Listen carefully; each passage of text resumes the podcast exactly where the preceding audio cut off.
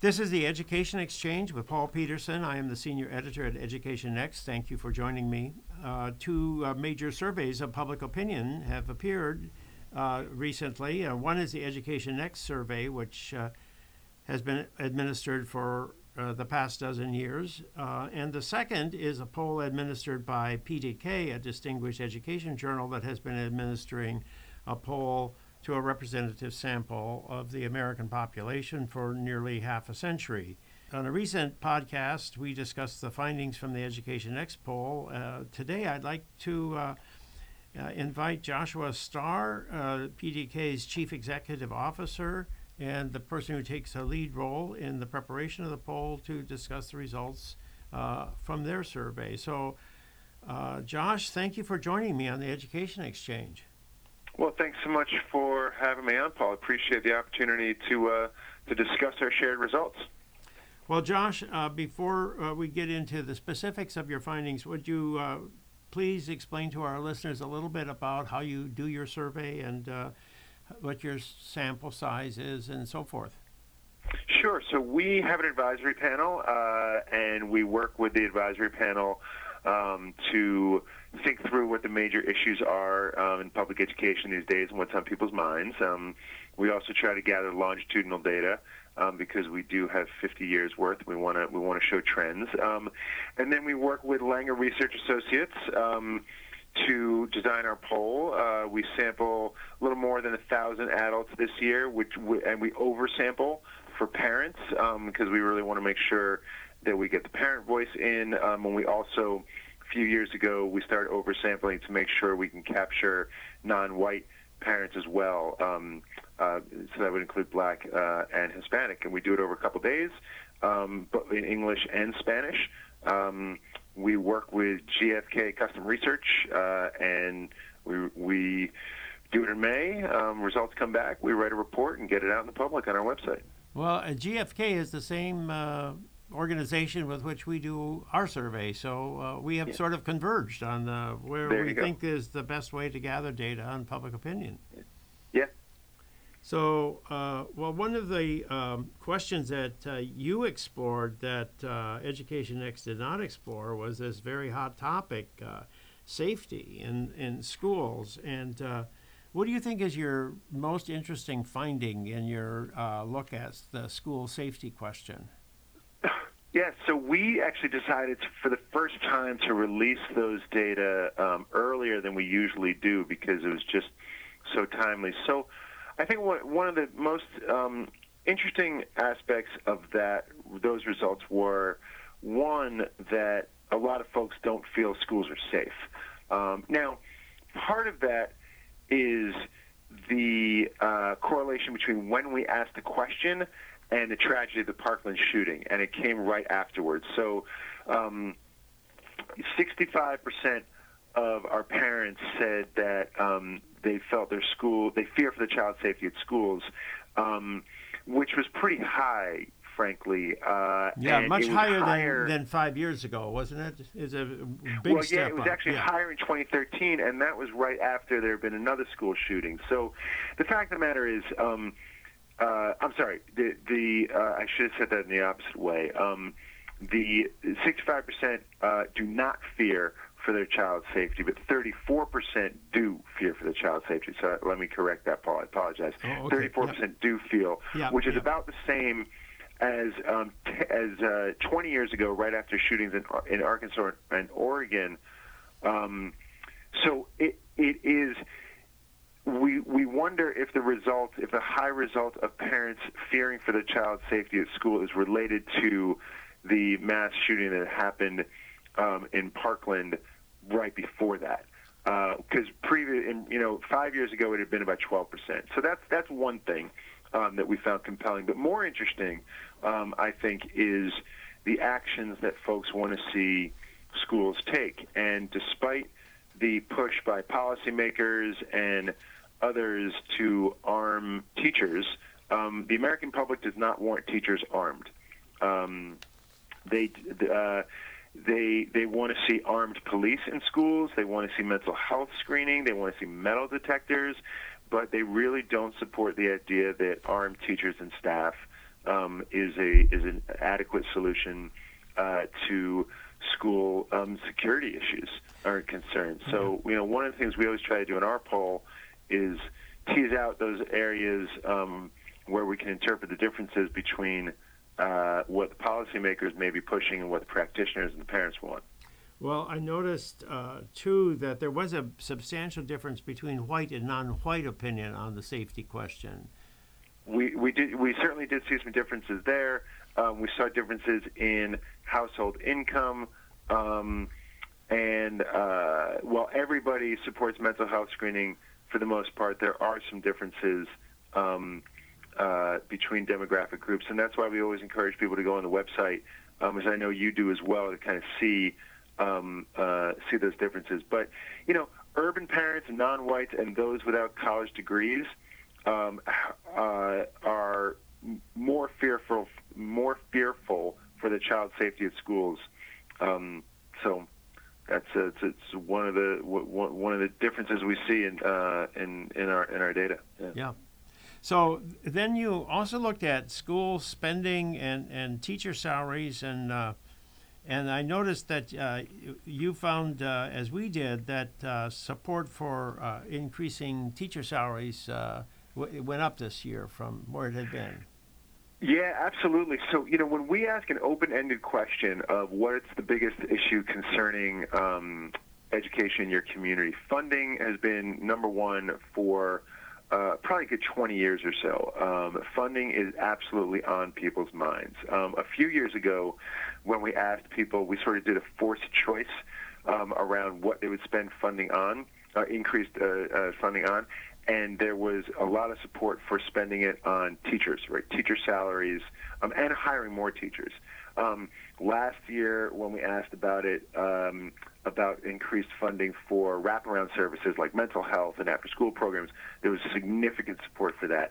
And this year, you know, it's all about teacher pay, um, as you found as well, right? People they they value and trust their teachers. They have confidence in their in their local schools. They want to see their teachers paid more. Um, and the question, of course, as you well know, is when when when you know, the politician is going to catch up to what the people want. Yeah. Now I'm wondering if that um, was due in part to uh, the fact that uh, your poll, as did our poll, went out uh, shortly after some of those teacher strikes that got a lot of publicity around the country uh, on just exactly yeah. this issue. Yeah, I, and as you well know, it's always hard to tease out you know um, what's going on in the public these days and what's in the media. And I'm sure there was some um, that you know that there's some influence of the strikes uh, and, and increased attention that teacher pay is getting. Uh, I, it, it, it, must influence the poll result in some way. Yeah, well, I was also uh, struck by the fact that uh, the support for teacher strikes is is is surprisingly high. Uh, we found that, and, and you found that, that uh, the public really doesn't turn against the teachers if they go out on strike. Yeah, so you know what I found really interesting about that? Um, not only did uh, uh, was there support there, although I will say that some of the um, some of the conversation that's been coming out recently about how the media has been covering it and the absence of the voice in there um, of of the people who are most affected by the strikes. I think that's really compelling. We need to learn a lot more about why people feel this. But I thought the regional differences were interesting in that Southerners are more likely than Northeasterners and Midwesterners to support a teacher strike for higher pay, and Northeasterners and Midwesterners, of course. Have um, you know those states have a, have greater union presences now? They also have higher teacher salaries, at least in the Northeast. Um, so I wonder if that, how that plays into it.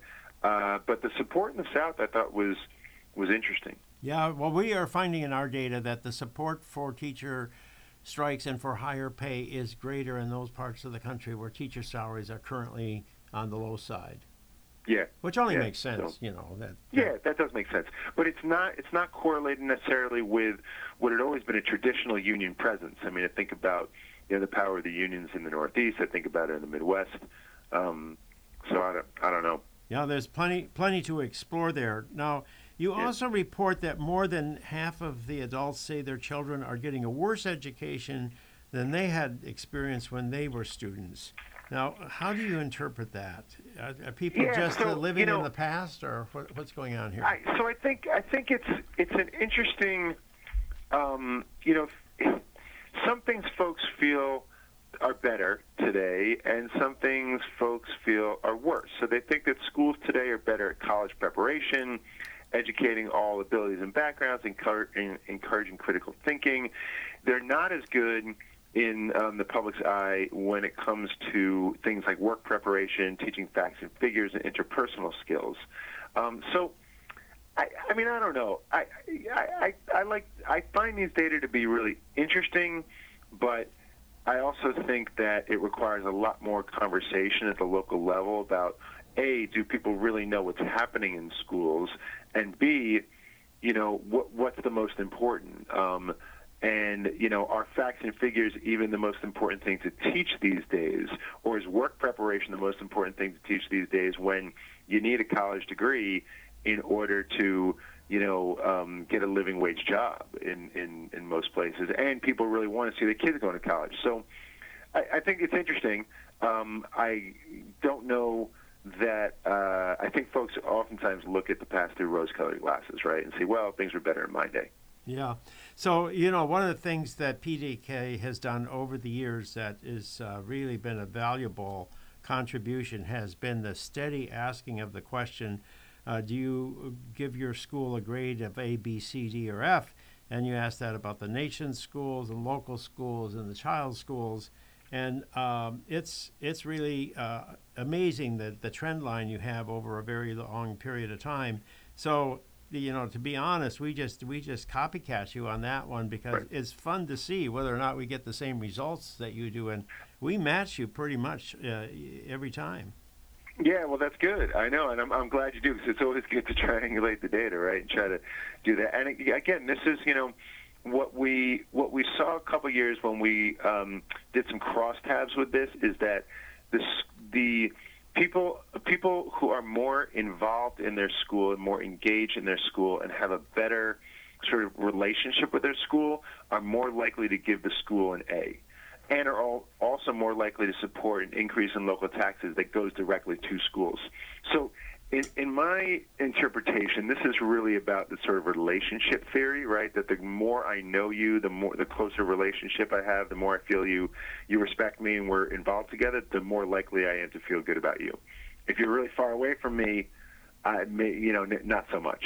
Um, but you know, we, we're going to keep asking this one and see if there are any changes. And we also know there are a lot of public school advocates out there who um, who tend to use this uh, this this um, result a lot. Well, yeah, and and- but and this difference between local uh, uh, schools and the nation's schools, which at one level seems like uh, it, it's a contradiction because you are asking about the same schools, right? Because the sum total of all local schools is the nation's school, so it's sort of confusing finding. But I think your point about oh, you feel better about things closer to you. It also could be that people get information about the nation from the press, and the press is always negative in its storyline, right? It tells you Yeah. about the disasters elsewhere, not about the good things happening around the country. Right. Well, so when we ask local schools, we actually ask um, the schools in your community, right? So we say your oldest child schools, the schools in your community, and then the public school and nations as a whole. Um, and you know, look, part of this, I think, it, it also depends on the size of the school district, but you know, many times people feel very attached to the school that they have chosen to live near you know, and oftentimes that's in opposition to another school. I want to live in this part of town because this school is supposedly much better. So may not even know anything about the other school, you know, acro- across the town, but they just feel like, you know what, I, I must have made the right choice in purchasing the house that I that I chose and, and in putting my kid in this school. Yeah, that's certainly true. Now, I did notice a slight decline. Um, uh, was it a five percentage point decline in uh, evaluation of the local schools? A percent giving an A or a B. Is that? Is it? Did you? Yeah, Did you notice this that? year it did go down slightly. If I, I think you might be correct, I, I think it did go down slightly. Yeah, Yeah. So I mean, I don't. Maybe it could be just a blip. Be hard to tell on any one thing. Yeah, it's hard to something tell. You know, something to uh, keep keep keep an eye on. Uh, Right. So, uh, But then you found out also that uh, only 46% of Americans want their child to pursue a career in teaching, which is down from 70% in 2009 now. Why do you think the interest in teaching has fallen off so sharply? You know, so we um, actually analyzed uh, and show in our report the um, open-ended question. Uh, you know, we asked people to comment, and we got a lot of comments. I think a little more than 500. And I think it kind of ranged between two things to just kind of summarize it, right? One is financial viability, right? And people actually said crappy pay, right? You just, you know, you struggle to make ends meet. Um, income isn't enough to raise a family.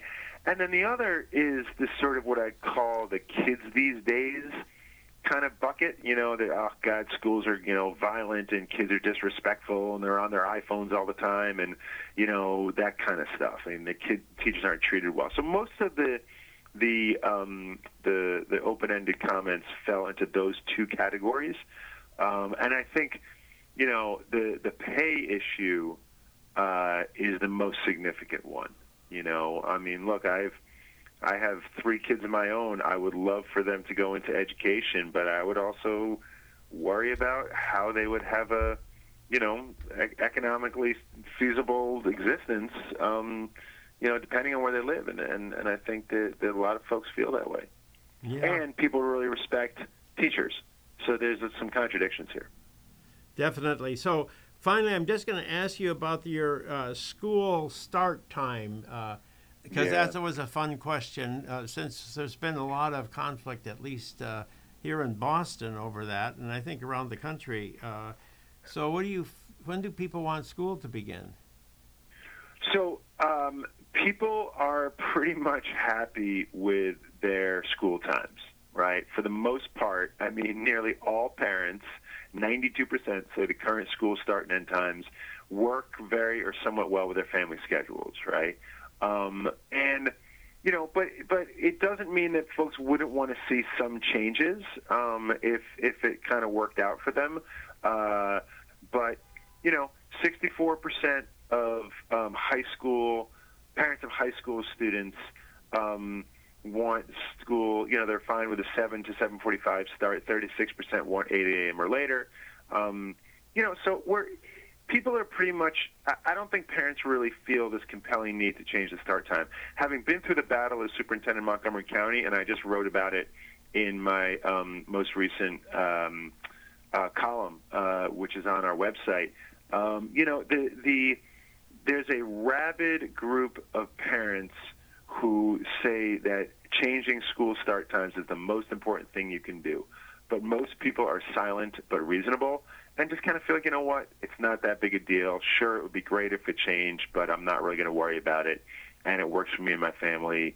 And, you know, it's, it's just not the most important thing.